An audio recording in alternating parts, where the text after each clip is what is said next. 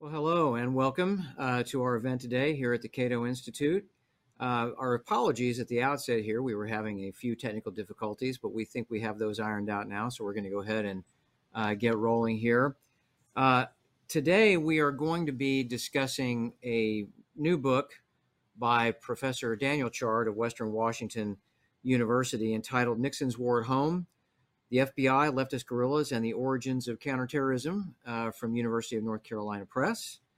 Joining us for that uh, is Dr. Beverly Gage, professor of history and American studies, and the Brady Johnson uh, professor of grand strategy at Yale University, and the author of The Day Wall Street Exploded, a story of America in its first age of terror. And finally, we're joined by my good friend uh, from the Brennan Center, Faiza Patel, who is the co-director of the Brennan Center's Center for Justice, uh, Brennan Center for Justice Liberty National Security Program.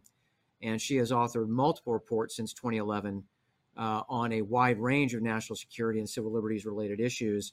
Uh, and she is a lawyer herself and extremely versed in national security law. So we are very, very grateful that she has joined us today as well.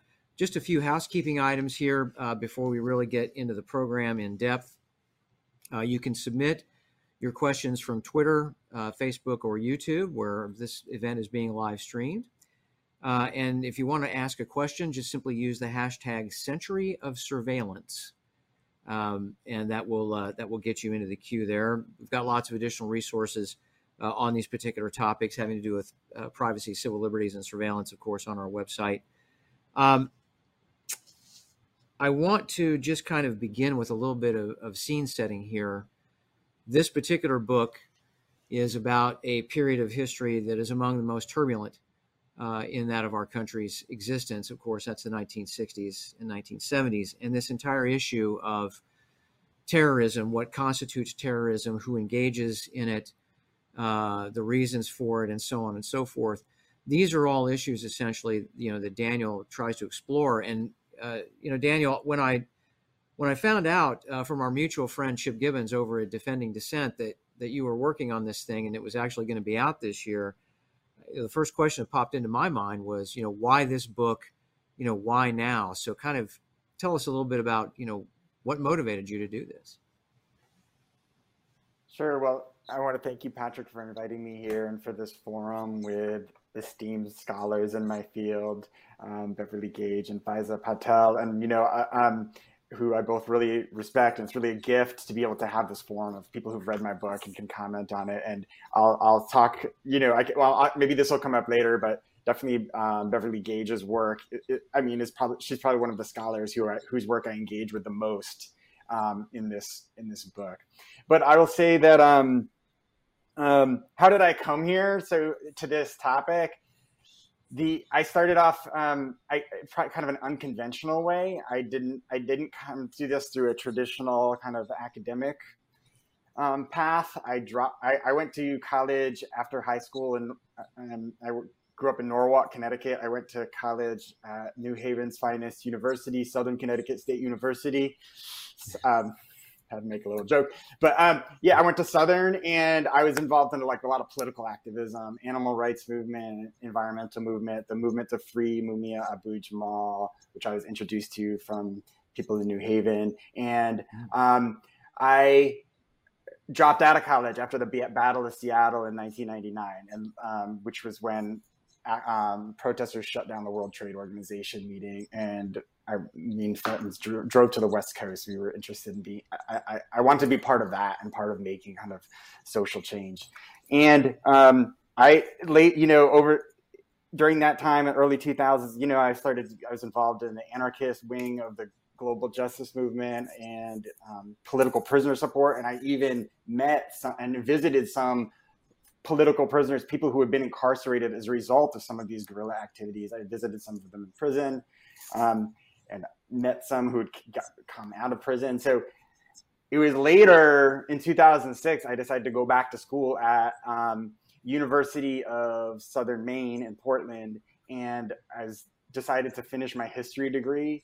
And I was really interested I knew I wanted for a senior th- for a thesis. I started doing research on a, uh, a prisoners' rights group that was active in Maine in the 1970s, partly modeled after the Black Panthers. It was mostly white working class people, and some of them ended up going underground and being part of another leftist guerrilla group that was active in the Northeast in the late 70s and early 80s. So I, I, I studied that prisoners' rights group in Maine as a thesis, but I was when I went to graduate school at University of Massachusetts. I knew I wanted to research this stuff. Um, and I was also coming out of being part of these movements and thinking about strategies and tactics for social change. And like one of the questions I, that was really I was asking myself was about these leftist guerrilla groups was how did how do they impact or influence American politics beyond the radical left? Um, and I started looking for answers to that question in FBI documents. I was, you know, some of the first joint terrorism task forces that are later expanded in the post 9 11 era are actually formed New York, Chicago, and Boston in the late 70s and early 80s to go after domestic leftist guerrilla groups, including the one I mentioned for the Boston Joint Terrorism Task Force. But as I was trying to back up, getting to the early an earlier part of this, and I was looking through um, FBI surveillance documents and counterintelligence documents targeting the Students for a Democratic Society and the Weatherman faction that comes out of that um, in 1969, and seeing the word terrorism being used in these documents. And that's when I, uh, and then it, it, was around that time that I also encountered Beverly Gage's article um, in a journal of um, political history on Watergate and bureaucratic conflict and so I realized that the this some of this leftist violence was really one influencing something that would starting to become known as counterterrorism, and um, also wrapped up in this bureaucratic conflict that's happening within the FBI and between J. Edgar Hoover's FBI and um, the Nixon White House that leads to the Watergate scandal. So that's that's how I that's how I came to this topic. Put a Privacy Act uh, request in on yourself to see whether you have a file because with all these folks that you were hanging out with, I'm just kind of suspicious that that you you might have become an, an object of interest to the bureau itself. Have you ever done that? You know? My friend Ryan Shapiro, who um, started an organization, he he did his doctorate at MIT, um, and he has he started a group called uh, um, oh what's it called? Some for the people um, oh i'm forgetting the name of it, it but it, he, it's it's he it's something for the people documents for the people or something like that. But he he is it's a does freedom of information privacy act requests and tries to facilitate a lot of bringing a lot of the documents to the media. And i i know that me and some other people who were involved in the animal rights activists back in the day, animal rights and anarchist movement back in the day. He's done a bunch of FOIA requests, but that's so recent, and they, you know, these these requests are stalled by the by the FBI, you know, so regularly. Who knows? Who knows if if there's anything and if what they'll turn up. But I think there's an ongoing process where he's trying to. Beverly Daniel has just used Beverly has, uh, Beverly Daniel has just used that that magic word anarchist, um, right. and that is something that uh, that you have obviously a lot of experience with, kind of looking at this early 20th century era. Um, and I, I'm just kind of wondering, you know, your observations essentially uh, about about Daniel's work here in connection, you know, with your own previous work do you think he he's made a decent case here that it really did become much more of a thing essentially from the 60s essentially onward? Uh, or are there aspects of what happened in the era that that you have written about that you think are are definitely relevant uh, you know to this whole terrorism discussion kind of generally Right. Well, uh, thanks for having me here. Congratulations to Daniel on a terrific book. Um, to give a quick answer to your question, I would say both. Um, and there are really two ways that I intersect with Daniel's work. So, one is um, the book that you mentioned, The Day Wall Street Exploded, which was a study of uh, the rise of anarchist terrorism in particular, but in the context of broader labor struggles and labor violence in the late 19th and early 20th centuries and the federal responses to that. Um, and then I'm also finishing a biography of J. Edgar Hoover that I've been working on for about a decade. So I've been deep in the 60s and 70s as well. I've seen uh, some, though not all, of the materials that uh, that Daniel has looked at in that period. Um, on the anarchism question, I think it is uh, an interesting place to think about what is new in the 60s and 70s, because I think Daniel's absolutely right that there's something new there. I think what is not new in that moment is, first of all, uh, a pretty broad conversation among leftists about the utility of violence and particularly kind of spectacular violence uh, such as terrorism as a possible revolutionary tactic right that has a long history and in many ways the anarchists of the late 19th century were sort of the first real theorists of that. They had dynamite for the first time. They were really thinking in terms of revolution. And uh, and so a lot of the ideas that terrorist groups since that moment have used in one way or another look quite similar. Um, and I think in the late 19th and early 20th century, you also have a lot of policing and federal as well as local and state responses to that, private responses as well, a sense that this is of concern, et cetera, et cetera, that really resonate with what comes later. And one of the things that interested me about studying Hoover is that he is one of those points of continuity between those periods. He lived for so long, he stayed in office for so long, that he's there uh, in 1919 and 1920 for this dramatic wave of anarchist bombings. And he's still there, as Daniel's book shows, in the 60s and 70s uh, when a lot of this uh, comes back around in some way or another. And in fact, Hoover himself is constantly describing these 60s and 70s movements as anarchistic. Uh, he is using this earlier period as his kind of imagined point of reference. So I think there are a lot of continuities, and what comes along in the 60s and 70s um, should be seen in that context. That said, I do think Daniel's right in the sense that what happens in the 60s and 70s um, is that while terrorism was a word earlier, um, it was in this kind of mix. The forms of violence look very similar. It becomes a category in its own right to be combated in a different way in the 60s and 70s, and then that becomes really obviously accelerated in the war on terror. Um, the earlier war was a war on anarchism. Um, people used the word terrorism, and there was a lot of terrorist violence, but it was about particular political contexts. Um, Whereas what happens in this more recent era, in the last half century, is that the tactic itself has been sort of extracted out uh, of its political context and has become the object of all of this policing. And in fact, um, as Daniel suggests, and as, as everyone here has has written about, um, inspires a massive security apparatus with that as its central logic, as opposed to uh, other ways of thinking about what that violence is about. We use this word terrorism, but when did it actually get defined in federal law? I mean, is it? I mean, do we have like a real, a real legal framework essentially for categorizing essentially political violence?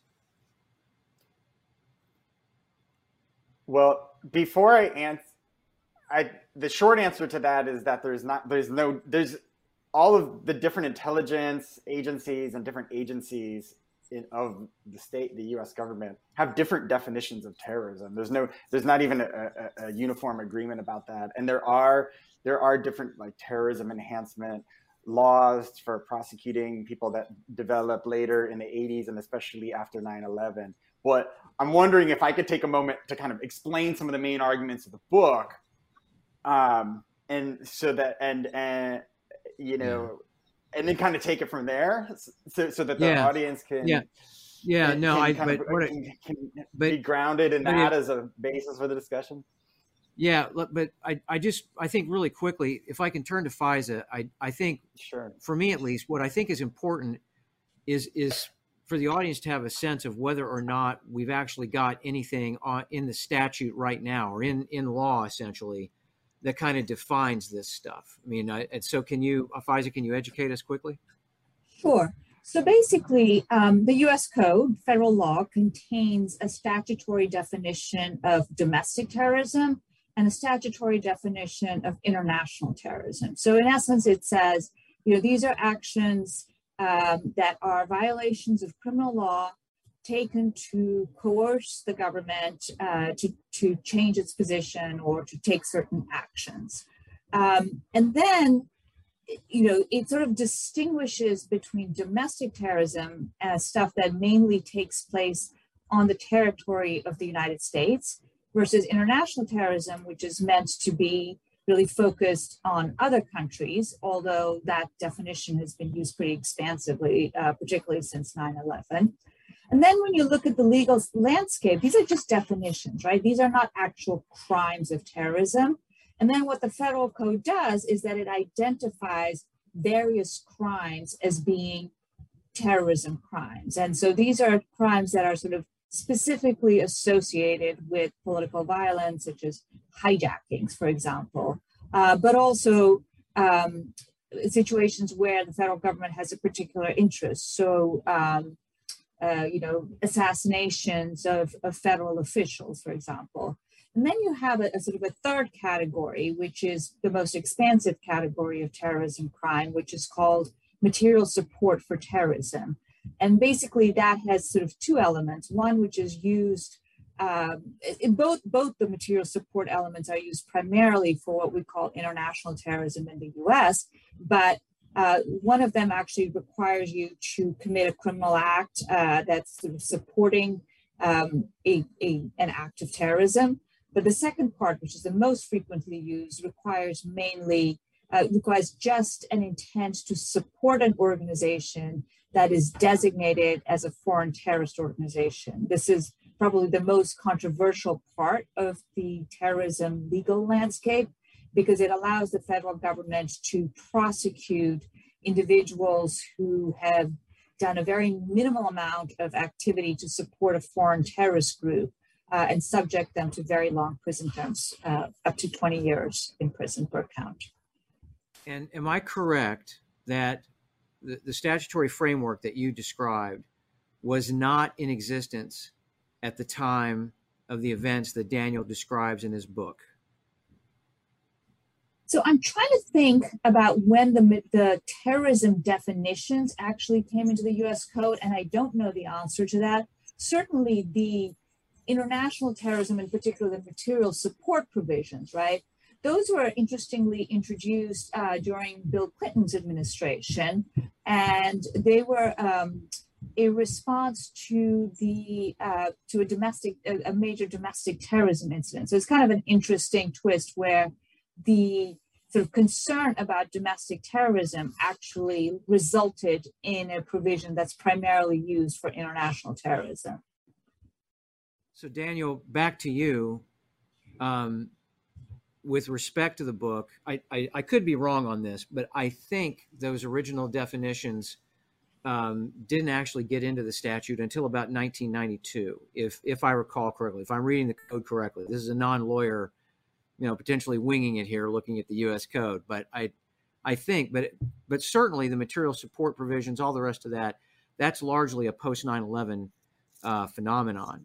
So a lot of this stuff, Daniel, you know, clearly post dates essentially um, you know what what you talk about there and it seems to me that the fact that there there really wasn't essentially any kind of hard and fast definition is one of the things that kind of worked to the advantage of the Nixon administration right i mean they could they could basically decide you know what they were going to declare to be you know a, a threat to the to state security et cetera et cetera and, and categorize people as terrorists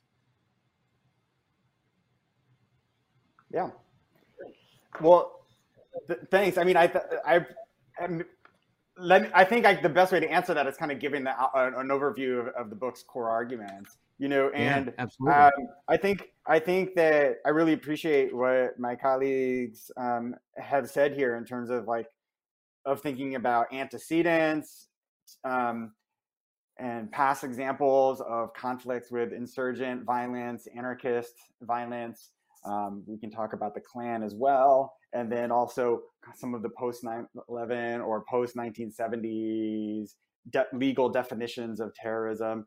Um, you know, I start I start off with it, the, my introduction off with with an the, the, an epigraph, which is a quote from um, an, an oral history that had been conducted with an FBI agent, um, William Dyson, who later went on, who was one of the first FBI agents to investigate the Weather Underground and later other um, guerrilla groups or terror groups considered to be terrorists. And he re- went on to write one of the um, top textbooks used to train um, law enforcement intelligence officers in counterterrorism. And he says in this in this um, in this oral history uh, that was conducted with this by the society the Society of Formal former special agents of the FBI. He said, These people are called what? These people who are doing these bombings on campuses, these anti Vietnam War people, people that are trying to overthrow our government and get rid of the capitalist system. They're called, well, militants, revolutionaries, radicals, commies, pinkos, weirdos, beatniks. I mean, there's all sorts of terms. And he says, in the early 1970s, the word terrorism creeps into our vocabulary. All of a sudden, these people are all sort of lumped into the word terrorism. And I go on to explain in, the, in that introduction that um, and I'm drawing partly here from the work of Lisa Stampnitzky, whose book "Disciplining Terror" is a, you know, a study of knowledge and power and discourse and how this term terror takes on a really important meaning, particularly after 1972. But um, I go on to say, like, this is a period in um, when, in the Nixon era, when in response to hundreds of bombings being carried out by leftist guerrillas who are responding to state violence, the war in Vietnam, to racist policing and police violence in communities of color and against protesters. There's some who, for reasons I can explain later, who who take up guerrilla warfare, kind of import it from Latin America and and decolonial struggles into the U.S. as a strategy for change, for a socialist revolution.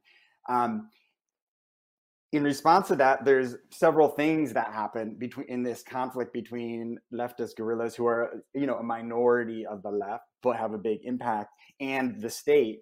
So one is that um, you have the emergence of something called te- counterterrorism, which is preemptive policing, designed to find people considered terrorists in advance and destroy them in advance, even before they carry out their violence. And there's a set of larger politics around that. But part of a big part of that advanced detection of terrorists is a mass surveillance. So um, one of the big arguments here is that this is a period where we see a shift in national security priorities away from anti-communism that was defined you know the growth of the national security state during the second red scare after world war ii towards anti-terrorism and framing that specific framing allows um, political leaders and intelligence and law enforcement leaders to um, try to bring back illegal surveillance tactics that had been used against communists and actually had been um, been um, that J. Edgar Hoover had stopped using, had put a ban on internally within the FBI, including break-ins, um, warrantless wiretapping, mail surveillance. Um, revive them in the name of fighting terrorism.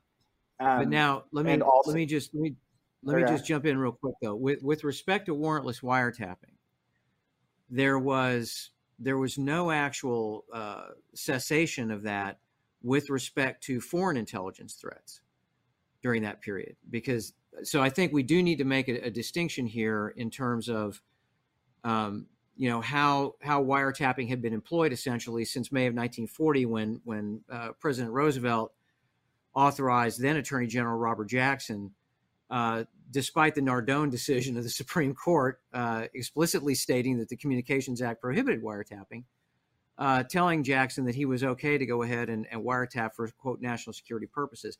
The catch was that that evidence could never be used in court. So it was always about essentially monitoring what, let's say, Soviet agents were up to, and then trying to find some other way, some other evidence, if you will, that they could get at it. The, but the wiretapping that you're referring to was very much focused on on domestic entities, correct? That's yeah, correct. So there are, there there is some evidence of warrantless in this mid '60s period where it had been reined back, you know, targeting um, gr- targeting potentially the Communist Party and maybe even a little bit um, of SNCC, student nonviolent uh, under agency under um, the auspices of being you know trying to find espionage. And you know i can come back to that but there's the, he, warrantless wiretapping was reined in um, during this period partly because um, there you know ran, um, attorney general ramsey clark had had put some pressure on hoover to do that. Yeah. So but to, to, to kind of lay out the argument a bit more okay there's this shift from um, so a reviving of illegal surveillance tactics, yes, domestically against American citizens, um, but also the terrorism framework is used, um, and it's it's not in a conspiracy, but in partly an improv- improvisational way to develop new policing tactics um, that are new to this period. The FBI's first use of undercover agents, um, domestic interagency task forces, framed as fighting terrorism, contingency plan for hostage situations. We also get the, fir- the, the federal government's first institutions explicitly dedicated to fighting terrorism. The Huston Plan is short lived, and we can talk about that more. And it ends because of a bureaucratic struggle between Hoover and Nixon and is part of a big flare up leading to in the bureaucratic conflict that, uh, um, as Beverly Gage has noted and I built upon, leads to Watergate. Um, um, reviving of mass of mass surveillance targeting broad parts of the left and also racialized suspect communities. I have a chapter called Arab Scare talking about after the 1972 attacks at the Munich Olympics, how the FBI turns to um, you know really harasses Arabs in, in the U.S. and Arab Americans, and kind of creates a template for some of the mass surveillance of of, of Muslims in the in the you know 1990s and post 9/11 era.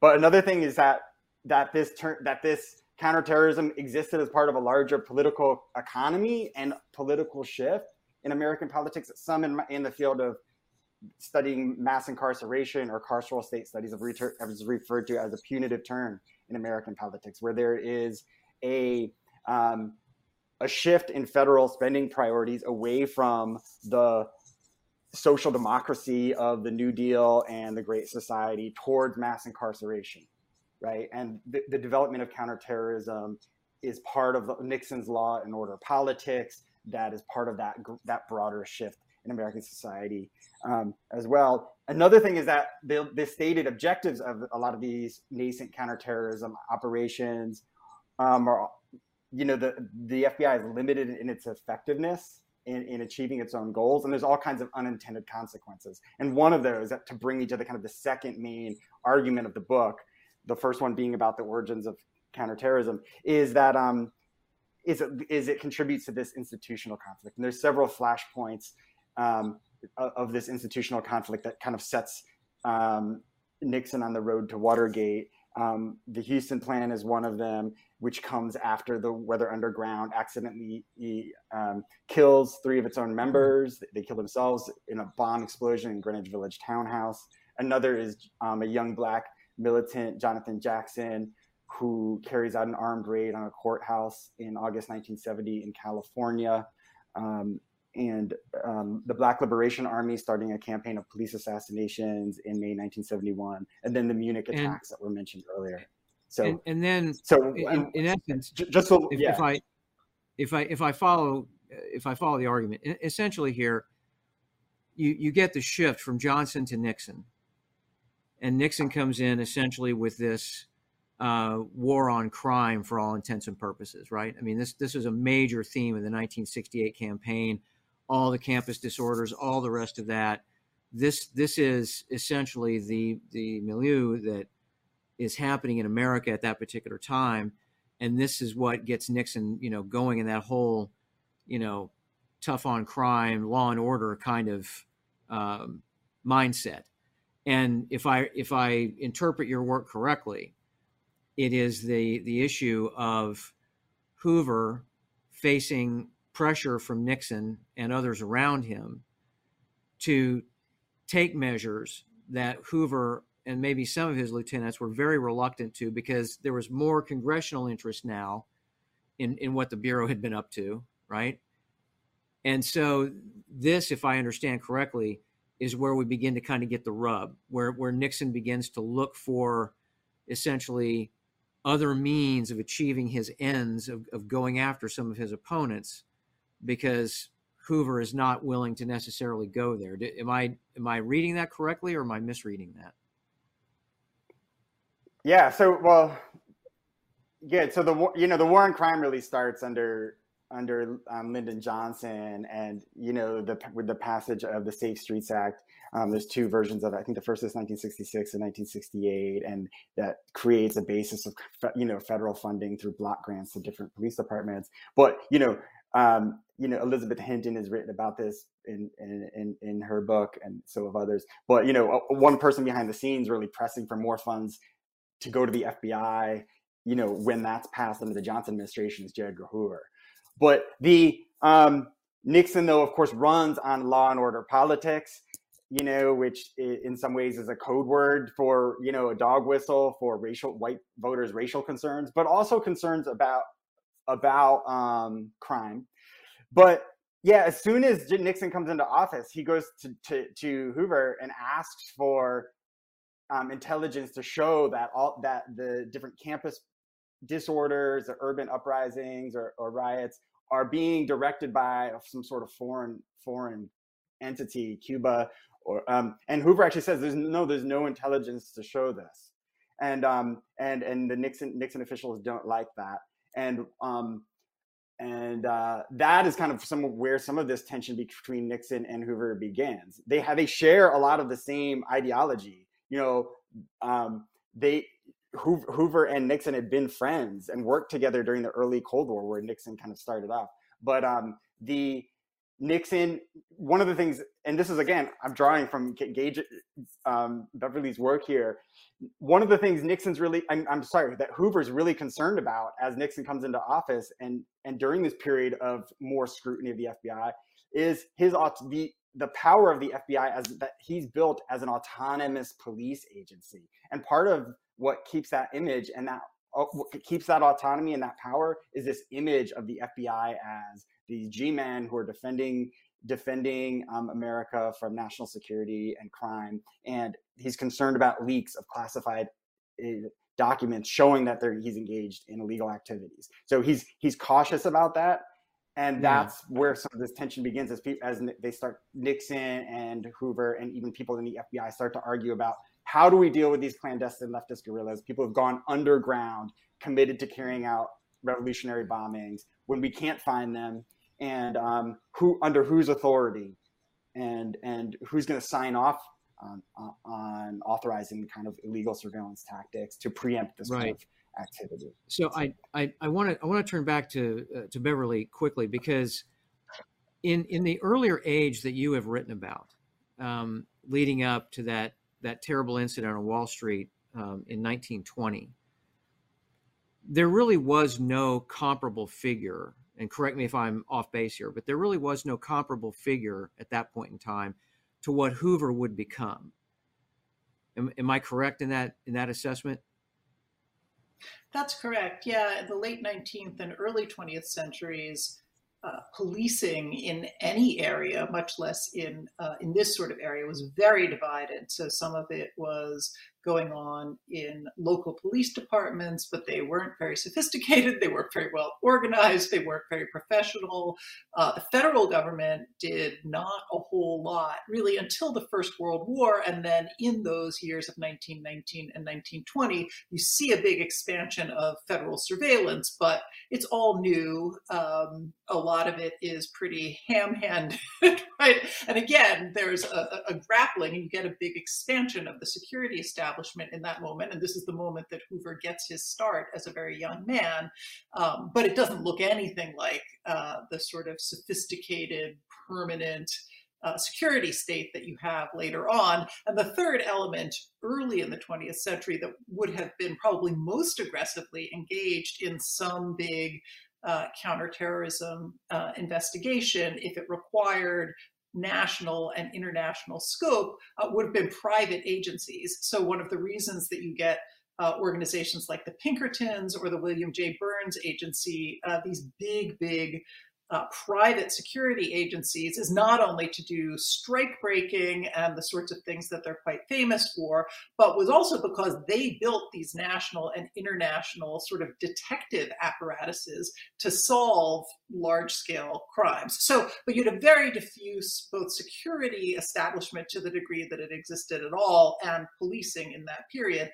Fast forward to the 60s and 70s, you know, and Hoover himself has really become uh, the architect, certainly in terms of domestic surveillance, in terms of quote unquote professionalizing law enforcement. Um, he becomes FBI director in 1924 and he dies in that office in 1972. So he just uh, is there for this whole story of the creation of the American security state. Um, and the phrase national security has come up um, and uh, is obviously still uh, an important phrase. But I think one thing that's interesting for Hoover is that he takes, you mentioned Franklin Roosevelt in 1940 saying, well, I'm sure the Supreme Court didn't really mean it when they said no wiretapping, but for national security, we can go ahead and do it. And one of the things that happens is that national security becomes this incredibly capacious term, right? So that Hoover, even when he's going after domestic groups, um, is often describing this as, in fact, a matter of national security. Sometimes because, as with the Communist Party, uh, they are understood to have international ties, to be working with the Soviet Union, etc. Um, and other times, national security uh, becomes defined as kind of keeping order, preventing violence. So even groups that are purely domestic, uh, such as the Ku Klux Klan, um, which is an important group that the FBI is running um, intelligence and counterintelligence operations against in the 60s during this same period, or groups on the left, um, they are often framed in a kind of national security intelligence story um, because that term has become so broad um, and Hoover deploys it in so many different ways. And and you know, Faiza Beverly has touched on this issue from from the early from the early 20th century of, of kind of the privatized aspects uh, of national security, and it seems to me, in many respects, we've kind of come full circle uh, when we talk about things like Palantir and and and some of the others. Um, and I'm just wondering, you know, the work that you all have basically been doing at the Brennan Center, of course, elsewhere in the community, the parallels that, that you see there. Can you speak to that to, to a degree?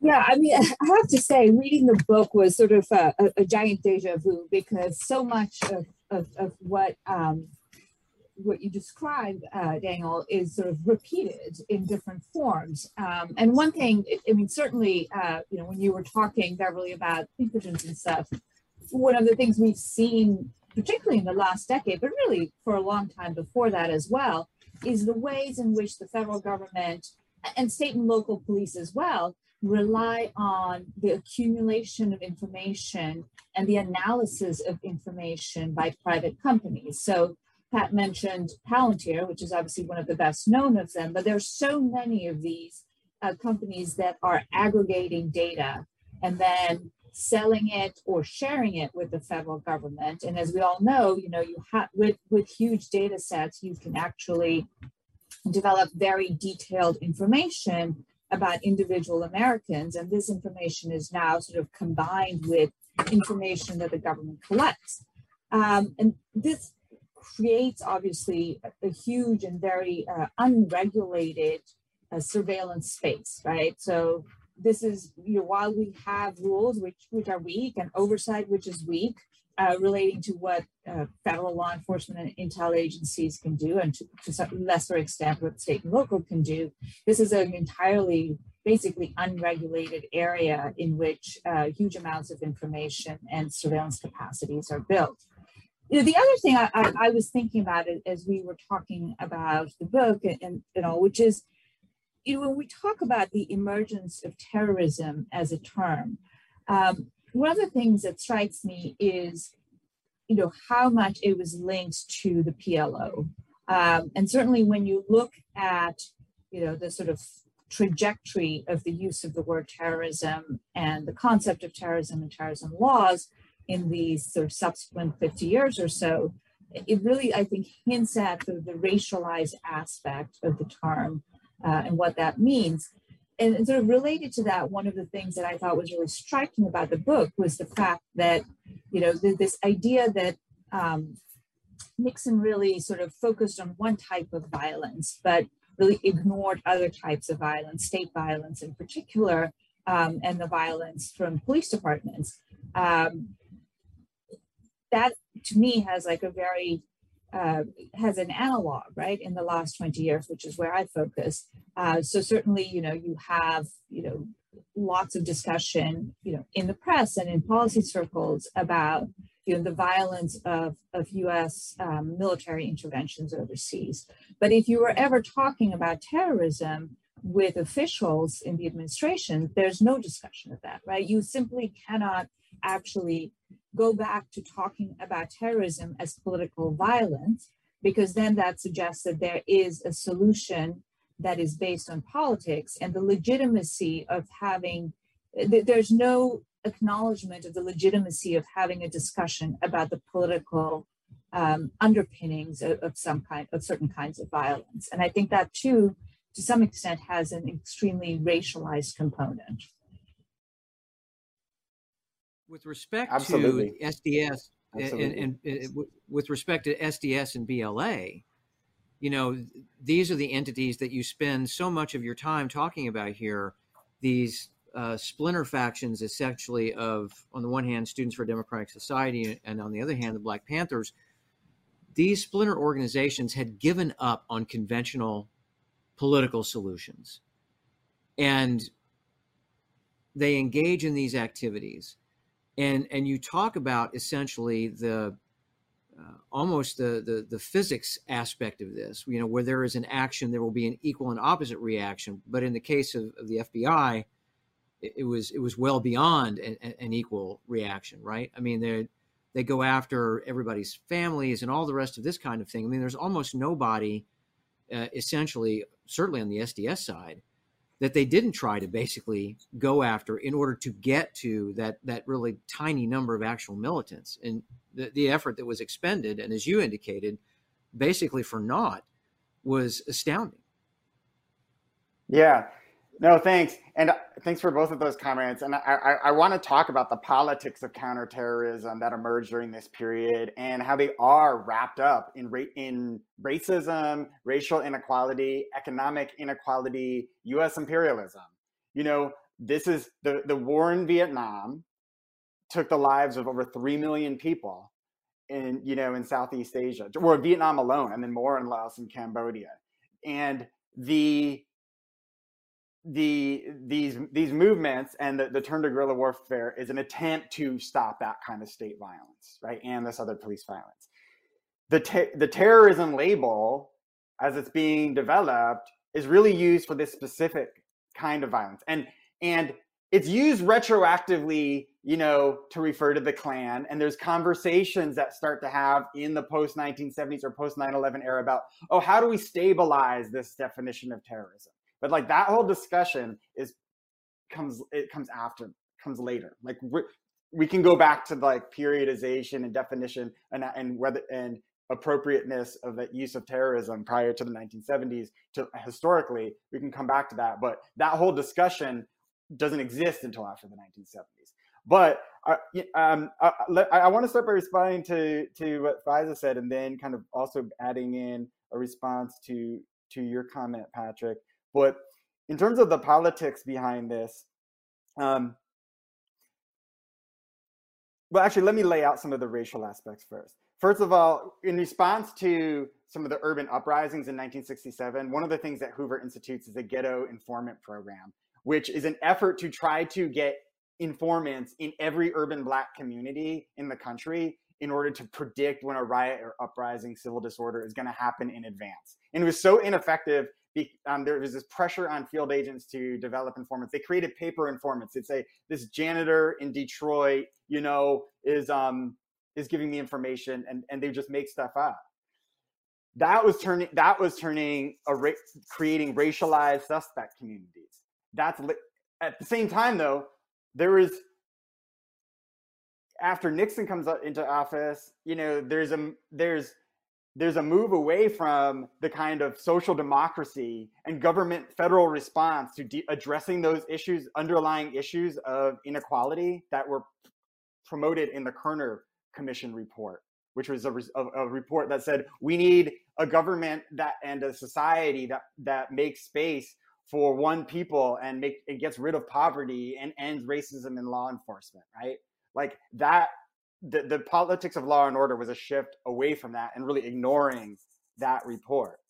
So instead, there's a, there's a there's a way in which this, this is a, like just um, conf, um, conflict management or damage control, in, in, and you rely on policing to try to deal with the violence that comes out of this inequality or that's coming in response to the state violence. Now, Hoover had mostly ignored the Klan during his career, and it's really in 1964 when, after the three civil rights um, workers are killed and murdered by the Klan with collusion of Southern police in in Mississippi, that Johnson puts pressure on Hoover to go after the Klan, and he and he does, and the Klan is disrupted and, and as a national organization by the late 60s. So, the, in terms of a national insurgency crossing state lines during this period, leftist guerrillas are the main focus, but it's they are the ones who are labeled as terrorists, and it's later expanded to looking at violence coming out of the Middle East. But look, in terms of the politics, it's important. one of the th- one of the figures I talk about here is Strom Thurmond. Okay, Strom Thurmond is best known for being a segregationist, anti-communist, and he's one of the first Southern Democrats to switch parties to the Republican Party and try to shift white Southern votes and other white voters into the Republican base using law and order politics. You know, during the 70s, you know, after Watergate, he's the head of this the um, the Senate's Internal Security Subcommittee, having these small meetings where he's bringing in these anti-communist intellectuals, some of them who are just come out of right-wing think tanks, and he is um, trying to talk about the FALN, the Puerto Rican independence guerrilla group that comes later in the 70s, and Weather Underground, Symbionese Liberation Army, and framing them as this terrorist threat, right? And you know, it's mo that that those forums are mostly dismissed as these relics of of McCarthyism and the Cold War. But and after Hoover's worst nightmare comes true, be, partly because of the conflict over how to respond to these guerrilla bombings and and and peace activists breaking into the FBI office in Media, Pennsylvania in 1971 after Hoover has claimed that a bunch of peace activists are going to engage in a terrorist activities in Washington D.C right? And we start to have the, the, the documents coming to the public and creating an uproar. People in the water after that area era and in the Watergate era are really Americans are more concerned about government overreach and shocked by that than they are about kind of the handful of guerrillas that are carrying out bombings that mostly are not lethal, but some of them certainly are.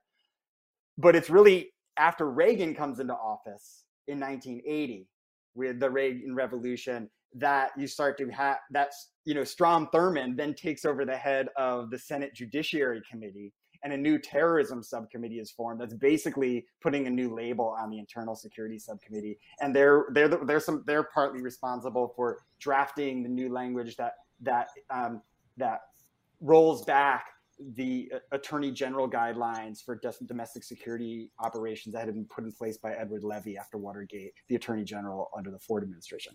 The new Smith guidelines are put into place and partly drafted by that committee. So it's always been, and, meanwhile, Reagan is exporting terrorism around the world, right? The Contras in Nicaragua, the funding the Mujahideen in Afghanistan to fight the Soviets, while at the same time, after coming out of the Iran hostage crisis, saying that he's going to fight terrorism. So there's oh, it's this has been counterterrorism has always been highly political. Faiza, looked like you had something you wanted to jump in with there. Um, no, I was good. okay. I thought, I could jump in on, on, Can I jump in on on two things?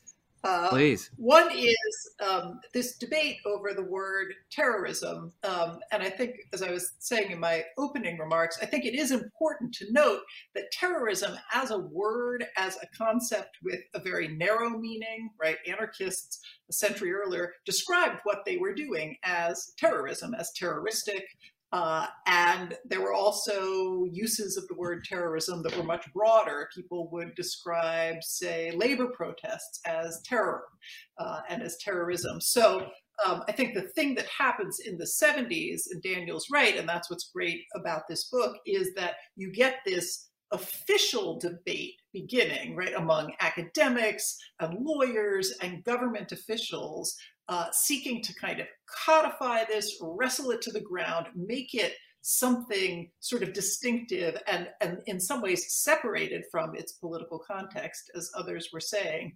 Um, and one of the other pieces that I think is really useful about um, Daniel's book um, is that, in fact, he reminds us just how much violence there really was during this concentrated period of time, which I think many Americans tend to think back to the late 60s and early 70s as a period of kind of mass protest. Uh, but the depth of actually the violence that was being committed, right? Murders of policemen, hundreds of bombings going off, right? Fire bombings of ROTC center, all of this sort of stuff. I think it is important when we think about uh, debates about violence today say uh, what's happened over the last year or two, debates over what's what happened in Portland. Actually, the scale of violence involved in kind of protest activity in the in the late 60s and early 70s um, is really entirely different from almost anything we've seen in a kind of highly politicized domestic way um, at the moment, at least anything that that we've seen uh, from the left in recent years. And so while this book is about a lot of these continuities, um, I think one of the great things about it is it also highlights um, some of the real differences and people who are worried that, you know, this country has never been more divided in its history than it is today in 2021. Actually, things were pretty divided, right? And people were turning to actual guerrilla warfare uh, in the late 60s and 70s because they so despaired of the American political system operating. So uh, I think there are uh, kind of important historical reminders on that end of things as well. Yeah, no, absolutely. I, I, I, have to do a plus one for that because it, it really is so striking, right? That um, when you sort of compare the sort of scale of violence that we've had in the 20 years since 9 11, and we do spend so much time uh, talking about terrorism and so much time talking about you know the state response to terrorism and you compare it to the 1970s it, it really does feel like a drop in the bucket you know, one thing, one other thing that I thought was really interesting about the book, which made me think sort of about our current situation, is sort of this shift from, you know, the idea of a communist threat that was really um, sort of inspired or instigated from from overseas and sort of the connections to the Soviet Union and, and Cuba to to sort of the leftist threat as envisioned as a purely domestic and it's sort of really I, am sort of thinking about you know how in the post 9-11 era we really focused the government is really focused on sort of the threat from groups like al-qaeda and isis and now everyone's talking about domestic terrorism. We see sort of like almost a similar shift right? Um, although maybe not in the government response in quite the same way. So i thought that was a really striking analogy. Well and i think we also have this this problem essentially um, with what I think some folks refer to as availability bias, right? Mm-hmm. You wind up having an awful lot of media coverage, you know, essentially trying to convince people that you know there is a uh, an Islamist terrorist behind you know every tree or whatever, and, and and to me it just harkens back in many respects to the entire McCarthy era and and essentially what Faiza was talking about with respect to to that Cold War mentality. Um, that is not you know, in any way, you know, to diminish, you know, actual events, you know, when they do happen. But I think one of the things that I've always been concerned about with with this whole issue of uh, of terrorism and, and the discussion surrounding it is that it tends to you know make us numb to a lot of other forms of violence you know that that, that just tend to add up you know I've, I've been in washington now for uh, almost 34 years. And when I arrived here in 1988, Washington was literally the murder capital of the United States.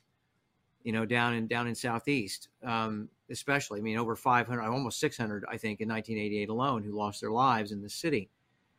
And the number of people who wind up, you know, getting killed, you know, here and there, so to speak, those become real numbers, but they they never get, you know, the kind of traction as a general rule from a media standpoint you know that a major terrorism or what is billed as a major terrorism event you know itself actually gets. And and i think you know all of it essentially kind of has a, a numbing effect ultimately. But this this constant drumbeat essentially um, in our view at least my view definitely has led to this radical militarization of our society. Uh, and in that respect you know i, I really do think that um, you know what Daniel has done here is help to kind of remind us, you know, as as Beverly indicated, that you know in relative terms, this this period that Daniel's written about was radical. I mean, literally, uh, in in terms of the level of violence, and not just the level of violence, you know, by SDS or BLA, but the violence that was perpetrated against the, the communities out of which they originated. Uh, so it, it, it's just really striking. I mean, definitely any violence carried out by these guerrilla groups in terms of like fatalities pales in comparison with the violence carried out by the U.S. in Vietnam, or you know, with funding of late, you know, covert through, um, you know, funding of proxies in places like later Nicaragua, as I mentioned, and other places.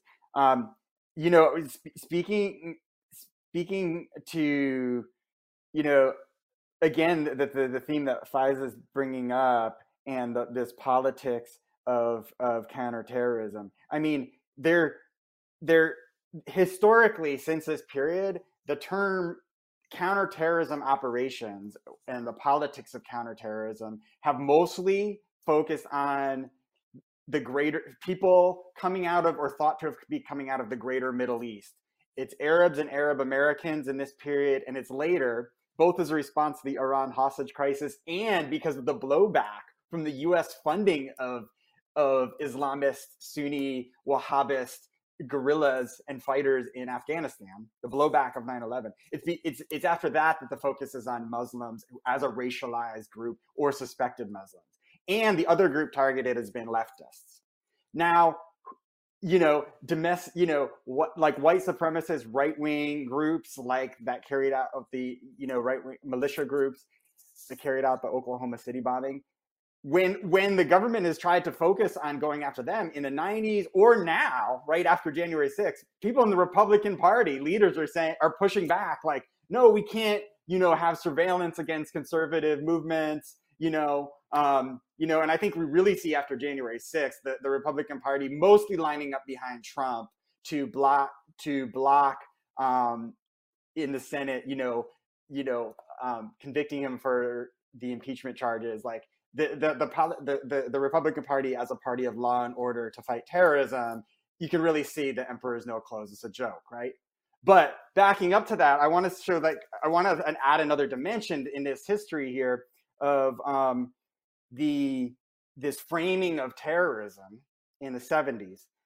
Um, I talk in, about L. Patrick Gray. He's the, he's he's the acting director of the FBI for one year after Hoover's death on May May second, nineteen seventy two. Nixon appoints him. He he he he had been served briefly in the Justice Department. He's brought in because Nixon wants his man heading the FBI, and that creates tensions with Mark Felt, who later becomes um, Deep Throat, and you know I talk about that more in the book. Um, but you know he has he you know shortly after the founding of the Cabinet Committee to Combat Terrorism, which is founded after the Munich attacks, L. Patrick Gray makes is giving a speech to a, a terrorism conference that is being held with other law enforcement at um, FBI headquarters in in Quantico, and he says the terrorist is an outlaw a wild animal, a jungle killer. How the terrorists got that way is not important, he continued. We're not interested in the psychological, philosophical, sociological factors on the terrorist scene. And I say the priority of law enforcement, Gray asserted, was not to understand terrorists and their motives, but to forcibly prevent them from killing people framed as innocents, right? Um, and, and I go on to say, like, this is not a, just attack on so-called terrorists, it's an attack on intellectualism. You know, wouldn't it make sense for law enforcement or political leaders to want to understand the motives of people that are engaged in violence? Because wouldn't that be a way to come up with solutions, whether they're law enforcement solutions or broader political solutions that might, you know, but it's clear here that talking about broader political solutions, you know, social democracy, human rights based on peace is off the table, right? And I say this is an example of what Lisa Stampnitzky calls, when she's referring to really the Bush era, of a politics of anti-knowledge, right? And and and right, this is echoing earlier concerns about communists, like and I, I mean, I mean, I remember almost getting beat up for protesting the invasion of Afghanistan after 9/11 because it's like to even question like what's what the government is doing or to to question like what are the motives why where are these terrorists coming from that makes you suspect so that's that that kind that politics of anti-knowledge and that's that's connected with it, it can't be separated from i'd say the history of counterterrorism you know and there's echoes of that in in earlier periods you know, as Beverly is talking yeah. about. Um, and in her excellent book, it talks about this, but it gets framed around specifically around terrorism in this time. And I, I think, you know, Faiza, it, it, would, it would, we would be remiss if, if we did not, you know, kind of remind folks that this emphasis on the part of the Bureau and, and other uh, American intelligence agencies on the American and, and Arab, uh, Arab American and Muslim American community this this way predates 9/11. Um, this this goes back to the 1970s. Um, the targeting of, of political uh, intellectuals like the late Dr. Dr. Edward Said of, of Columbia, um, Palestinian uh, youth groups here, student groups, you know, in this country, and and we had a wave of this kind of thing after the first World Trade Center attack, uh, mm-hmm. with this vulgar betrayal investigation that took place in Chicago uh, literally for years. Um, at Cato, we have over 35,000 pages of material on that investigation that we've managed to obtain via FOIA. Um, but it, it really is kind of remarkable. You know, we're, we're getting some interesting things uh, from the uh, uh, from the social media feed right now. Um, one individual on YouTube uh, is asking whether or not we can talk about Mossad terrorism. Um, I, I, think uh, I'll, I'll, just say for myself, I, I think it's very it's fairly clear um, that the Israeli government has for a very long time uh, had a clear policy of utilizing uh, violence essentially to go after uh, uh individuals or organizations that it believes represents a threat to the Israeli state. I think we can have a real debate about whether or not you know some of those actions have actually been legitimate. But does anybody have anything they want to throw out there for the good of the order on that particular topic? I can just say one thing, which is, you know, one of the, the points about the terrorism designation, right? Which is that it doesn't apply to state violence by definition, right? Terrorism is about non-state actors. Um, and that obviously sort of goes to some of the points that Daniel raises in his book, which is that you sort of talk about one kind of violence and wanting to combat that kind of violence, but you don't talk about state violence. I think that's a, a, a recurring dynamic that we see uh, across the across these issues we have uh, we have another individual here who is you know raising this issue of uh, whether or not there's a movement towards broadening terrorism again and linking it to Black Lives Matter. Um, in the work that you all are doing in your respective fields, um, are, are you are you seeing that? Are you sensing that? So, I mean, I think that's something that we've seen actually before Black Lives Matter, right? Which is that the, the sort of the expanded authorities and the, the breadth of the mandate given to law enforcement intelligence agencies meant that sort of objective criteria for deciding who should and shouldn't be targeted for investigation were basically jettisoned. So that leaves a lot of discretion um, in individual agents to decide who they're going to target. Um, and even before sort of the emergence of the BLM movement that was happening, um, and certainly in the last administration, we saw a deliberate attempt at framing um, racial justice protesters, including BLM, and then the sort of uh, the Antifa label uh, as terrorists uh, and instigators of, of, of, violence is very, very explicit um, uh, effort to frame that. You saw uh, former Attorney General Bill Barr specifically using those terms when talking about the racial justice protests across the country. Obviously, we saw what happened in Portland uh, and in Washington, D.C., with the deployment of federal agents and, and the kind of um, federalized, militarized response, which you know sort of is is more in sync with a national security threat than a protest or public safety issues. Um, but I also want to just mention one thing and pick up on one thing that Daniel said, which is, you know, how do we now deal with right wing extremism or right wing terrorism or right wing violence, whatever you want to call it, which is that, you know, I, I think we always have to be careful um, in allowing law enforcement intelligence to target broad movements, which are political movements, uh, in the name of countering terrorism. And you know, we certainly saw how that worked when it was targeted at uh, Muslim Americans in, in, the last two decades. Um, but I would be very careful about expansive uses of, of, notions of terrorism and notions of national security and the kind of um, the broad authorities and lack of oversight that come with them and, and the work at, at basically sort of tarring broad groups of people as being suspicious because of their beliefs, no matter how repugnant those beliefs may be. I think this is a place where it's probably good to remind folks that in 1968, in a landmark Supreme Court decision called Brandenburg v. Ohio, the Supreme Court made it clear that there is a difference between speech that is hateful and speech that uh, is hateful that is a direct and imminent incitement to violence. Um, in my view, at least, this is where the FBI has its biggest problems in the modern context, um, trying to draw those distinctions. Um, and I, I, just want to associate myself in full with what Faiza just said. You know, I I don't have you know anything in common with people uh, that are members of the three percenters uh, or the Oath Keepers or any of those kinds of groups. But I will say that so long as they engage in activities in a, in a way that is is consistent with the First Amendment, uh, they have a right to do so. What they don't have a right to do, what no group has a right to do, uh, is use violence to try to overthrow the lawful government of the United States. And I think that's that is part of what we have to kind of get back to is, is a basic agreement societally um, that the use of violence to try to change uh, the nature of the government, if you will, is is something that needs to be off the table essentially at all times.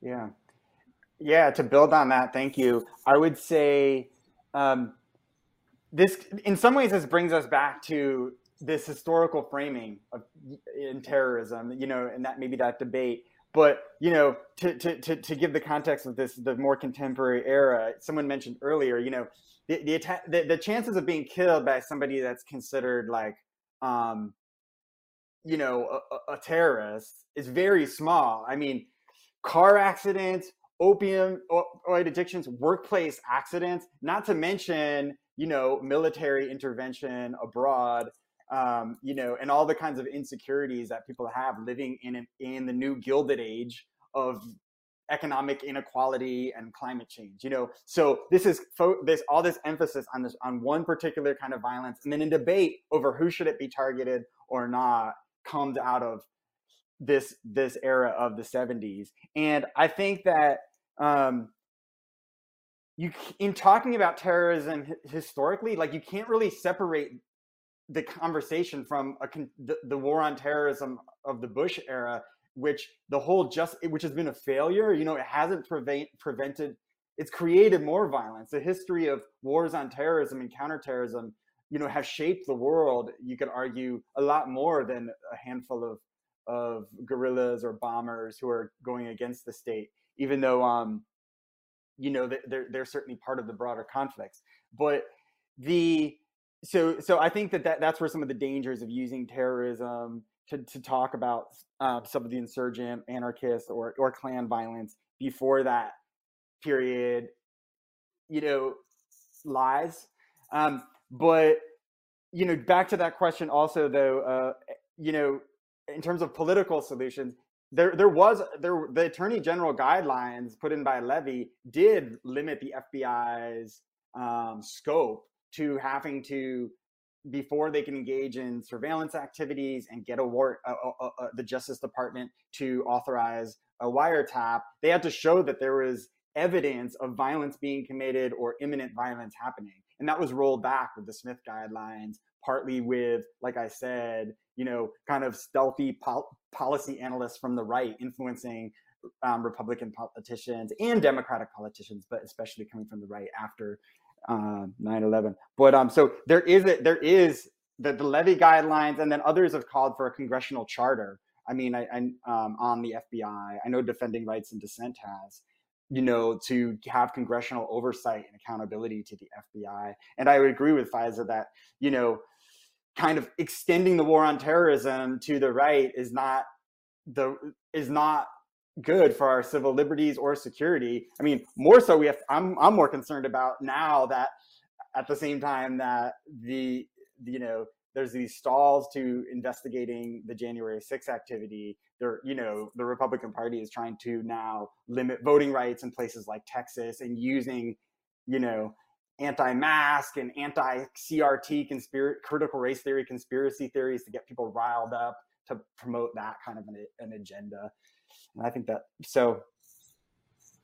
And I, I think um, just to make sure that folks understand here, uh, Faiza had to uh, uh, leave us uh, because of a competing commitment. Uh, we thank her for her participation. We're going to go ahead and drive on here for a little while. Just remind all of you who might be watching on either Twitter, YouTube, or Facebook, uh, just hashtag us at Century of Surveillance with your questions. We're happy to take those you know, as we go through here, um, I, I do want to, you know, offer a, a couple of, of, quick observations and just kind of get get your reactions, uh, both of you, uh, you know, to it. Um, the the concern that I have right now, quite frankly, um, about what I consider to be something of a little bit of an excess focus on January the sixth is that Congress right now, and I can tell you, you know, just on the on the basis of the interactions that I've had with with Hill staff, they're so seized of that particular incident that it is leading, in my judgment, to a failure to kind of look at a lot of these institutional, organizational issues that I think are, are a really big threat. Daniel, you've just talked about this issue of the FBI not having any kind of a legal charter.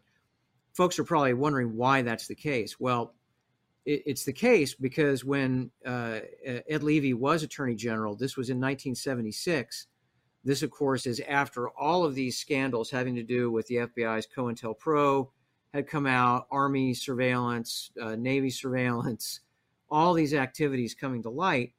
But but the FBI, of course, was was the big focus, really, kind of domestically here.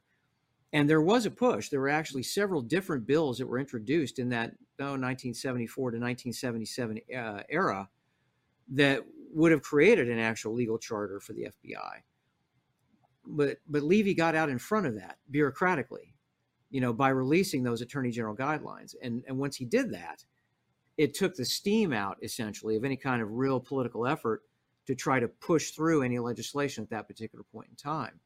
So we wind up getting, you know, in this era of reform, uh, in the post Watergate era, we get the creation of the House and Senate Intelligence Committees. We get the Inspector General Act of 1978. Um, we get the, the Foreign Intelligence Surveillance Act and, and the Foreign Intelligence Surveillance Court to go along with it, but we don't actually get a a legal framework, you know, for the FBI uh, to operate within. I will just offer the observation, and I'd, I'd be interested to see what you all have to think about this. That sometimes it just doesn't matter what legal framework you create. If if a president decides that he or she wants to go outside of that legal framework, more often than not, it will happen. Uh, and we saw that, of course, um, especially you know in the post 9/11 era, uh, when we had an entire massive surveillance program start just two days after the attacks, uh, what became ultimately known as the Stellar Wind program, that had absolutely no real oversight whatsoever uh, until it was in fact exposed by the New York Times in December of 2005. And, and the same, I think, applies with respect, you know, to torture um, you know, the Bush administration, this whole rendition detention and interrogation program or RDI program that was run by my former employer, the Central Intelligence Agency. Um, torture was clearly illegal under U.S. and international law, and yet it took place. And it took place because the president wanted to do it. So, you know, my question basically to both of you is, um, based on on your own studies uh, in in this field, what what's the solution, you know, to that kind of, of circumstance? How how do we how can we do more, in essence, to prevent the kind of a, a, recurrence of the kind of abuses that we have seen, you know, from the Nixon era, you know, on forward. I mean, is you know, is, is there any way, essentially, is there any any magic formula that's going to allow us to do that? I, I, I will I will say candidly, I, I certainly don't have the answer. I'm I'm not sure that that I have the answer. I'm wondering if either of you might have at least some ideas. Well, I could jump in on a couple of points with this, and uh, I'm not sure I'm going to have a magical answer for you either. Um, but one is that I do think the partisan politics of intelligence are quite interesting and have been quite interesting and more varied than uh, a lot of people uh, understand throughout history. Um, but certainly since the 1970s, really as a result of the Church investigation, um, as a result of the exposure of particularly the targeting of left wing groups. Um, you know, illegal as well as legal surveillance of a wide variety of political groups. Uh, I think we have had a, a set of partisan affiliations in which uh, the left has been very, you know, sort of left liberals, um, libertarians certainly have been very suspicious of uh, of the security state of federal surveillance. And one of the things that was really interesting to me in the Trump years and now in response to January 6th was to actually see at least some of this uh, in a partisan sense flip around, right? So if you looked in uh, at the beginning of the Trump era and you asked people what they thought of the FBI or sort of pre-Trump, you know, Democrats would have been overwhelmingly critical of the FBI, whereas Republicans would have said, you know, national security, law and order.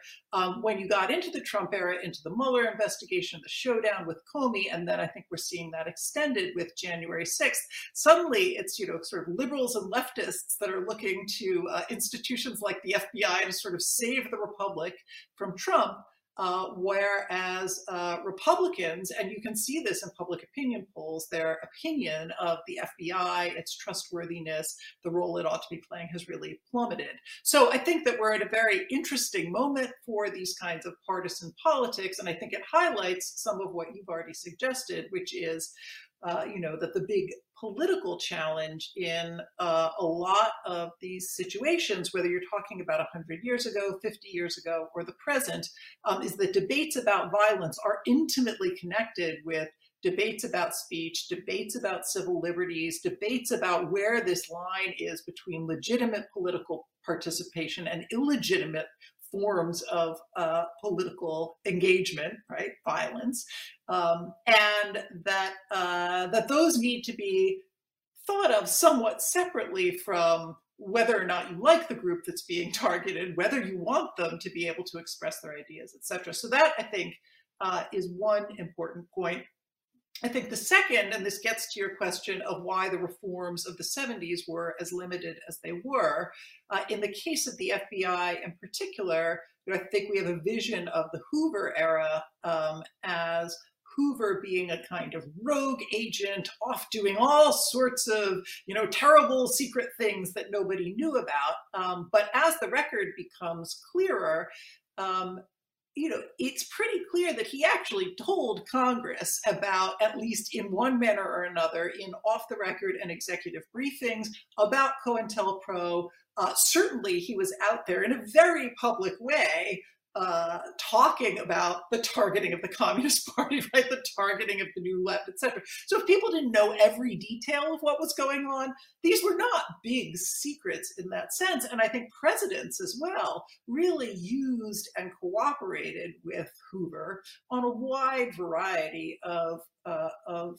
um, activities that we would see as being quite objectionable. I mean, Lyndon Johnson, who was very good friends with Hoover, knew a whole lot about what they were doing to Martin Luther King. Uh, in many cases, he asked for them to do it, uh, and in other cases, he simply didn't object. So, uh, there is a, a, kind of broader, at least during this period, I think, collusion between institutions that are supposed to be putting checks and balances on each other. And I think that's one of the reasons that the reforms in the 70s ended up being really important, but also limited in key ways.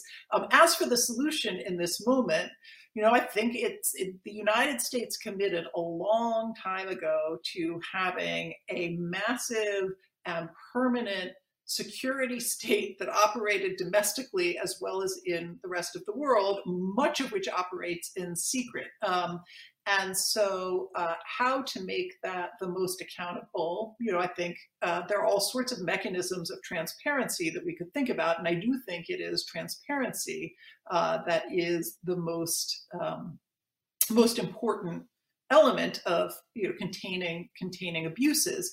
Uh, but the fact is as you suggest it's very difficult when you've committed to um, you know for good reasons and, and maybe some for bad right to having a really big secretive intelligence establishment and military establishment in the way that the united states has um, you know that's the big question on the table. Uh, what's that all about? What's it and so uh, finding ways to tinker with that are important and really critical. Um, but that big question, I think, uh, doesn't get asked all that often anymore. Uh, a uh, hundred years ago, it was being asked um, quite a lot, uh, but but uh, but that decision has has been made, and I don't think that that uh, that's on the table in our own moment.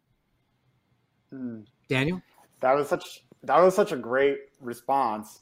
And I think what I'd add to that, thinking about how I, you know, the book is a, is you know, of course I have my political ideas, right? And my political ideas in the book, you know, shape each other. But I really wrote the book as a history book and trying to kind of do a materialist analysis of power, social movements, and the state, in particular, different state agencies. And you know, what contingency, what constituency of Americans were trying to build, wanted to build some end kind of U.S. imperialism and the war in Vietnam, build a you know a social democratic society in which you know you didn't have poverty and gross economic inequality with racism and other forms of inequality and oppression sliced in. Well, it was it was the left, but the left, you know, part I, I, the and the left potentially working in coalition with others, liberals and others. So, I mean, I think in terms of like, you know, addressing some of the underlying problems of violence, it needs. I think that, and this is where I shift to the political my political views. I do think that mass movements of people and of regular people through the labor movement or um, you know with also an inside out strategy trying to have politicians who support um, social democratic reforms as well as um, you know limits to the national security state. I think that's what's necessary but there's and you know but um, how do we do that? There's not an easy answer but i hope my book will be part of a conversation on that. And you know i want to also recognize you know cato has its own set of politics that in some ways there's common ground, but really go against some of that historically, you know, in terms of definitely being opposed to social democracy. So, you know, we should at least acknowledge that there's some differences here as well as common ground. My response to that would be that those of us who consider ourselves to be um, of, of, a liberty centric mindset certainly are uh, uh, opposed to you know concentrations of power you know, that can really do a lot of damage to the individual. But I, I think uh, I, I would certainly make the argument that the concentration of power in the federal government has become hands down the greatest threat to individual liberty uh, in this country. And, and, and what we have seen in terms of, of this massive national security state that's been allowed to grow and metastasize. Uh, I like your phrase collusion, Beverly, because I think that there's a great deal of truth in that in terms of the amount of bipartisan support ultimately that there's been for allowing this thing to grow. You know, we just think about the the creation of the Department of Homeland Security, which has got to be uh, among the most abusive and most useless uh, government entities created in the last century. Um, and and I think that you know, that again is where I personally believe the anti-federalist uh, from the uh, uh, from the from the post-revolution period really got it right in a lot of ways. You know, they warned about this repeatedly. This idea of, of allowing this kind of concentration of power in a security sense to take place uh, would would be inimical to the republic. And unfortunately, I think that's where we are. Um, I think there is a way out, uh, but I think that's that's probably a conversation for another time. Daniel Chard, Beverly Gage, and Faiza Patel, thank you today. Thanks uh, thanks to all of you who joined us today. Um, we didn't get a chance to get to every question, but this thing will be posted uh, on the web, I'm sure, within a day or two, so you can get back to it. Um, but I want to thank everybody uh, for joining us today. Uh, we hope you found it stimulating, and uh, take care.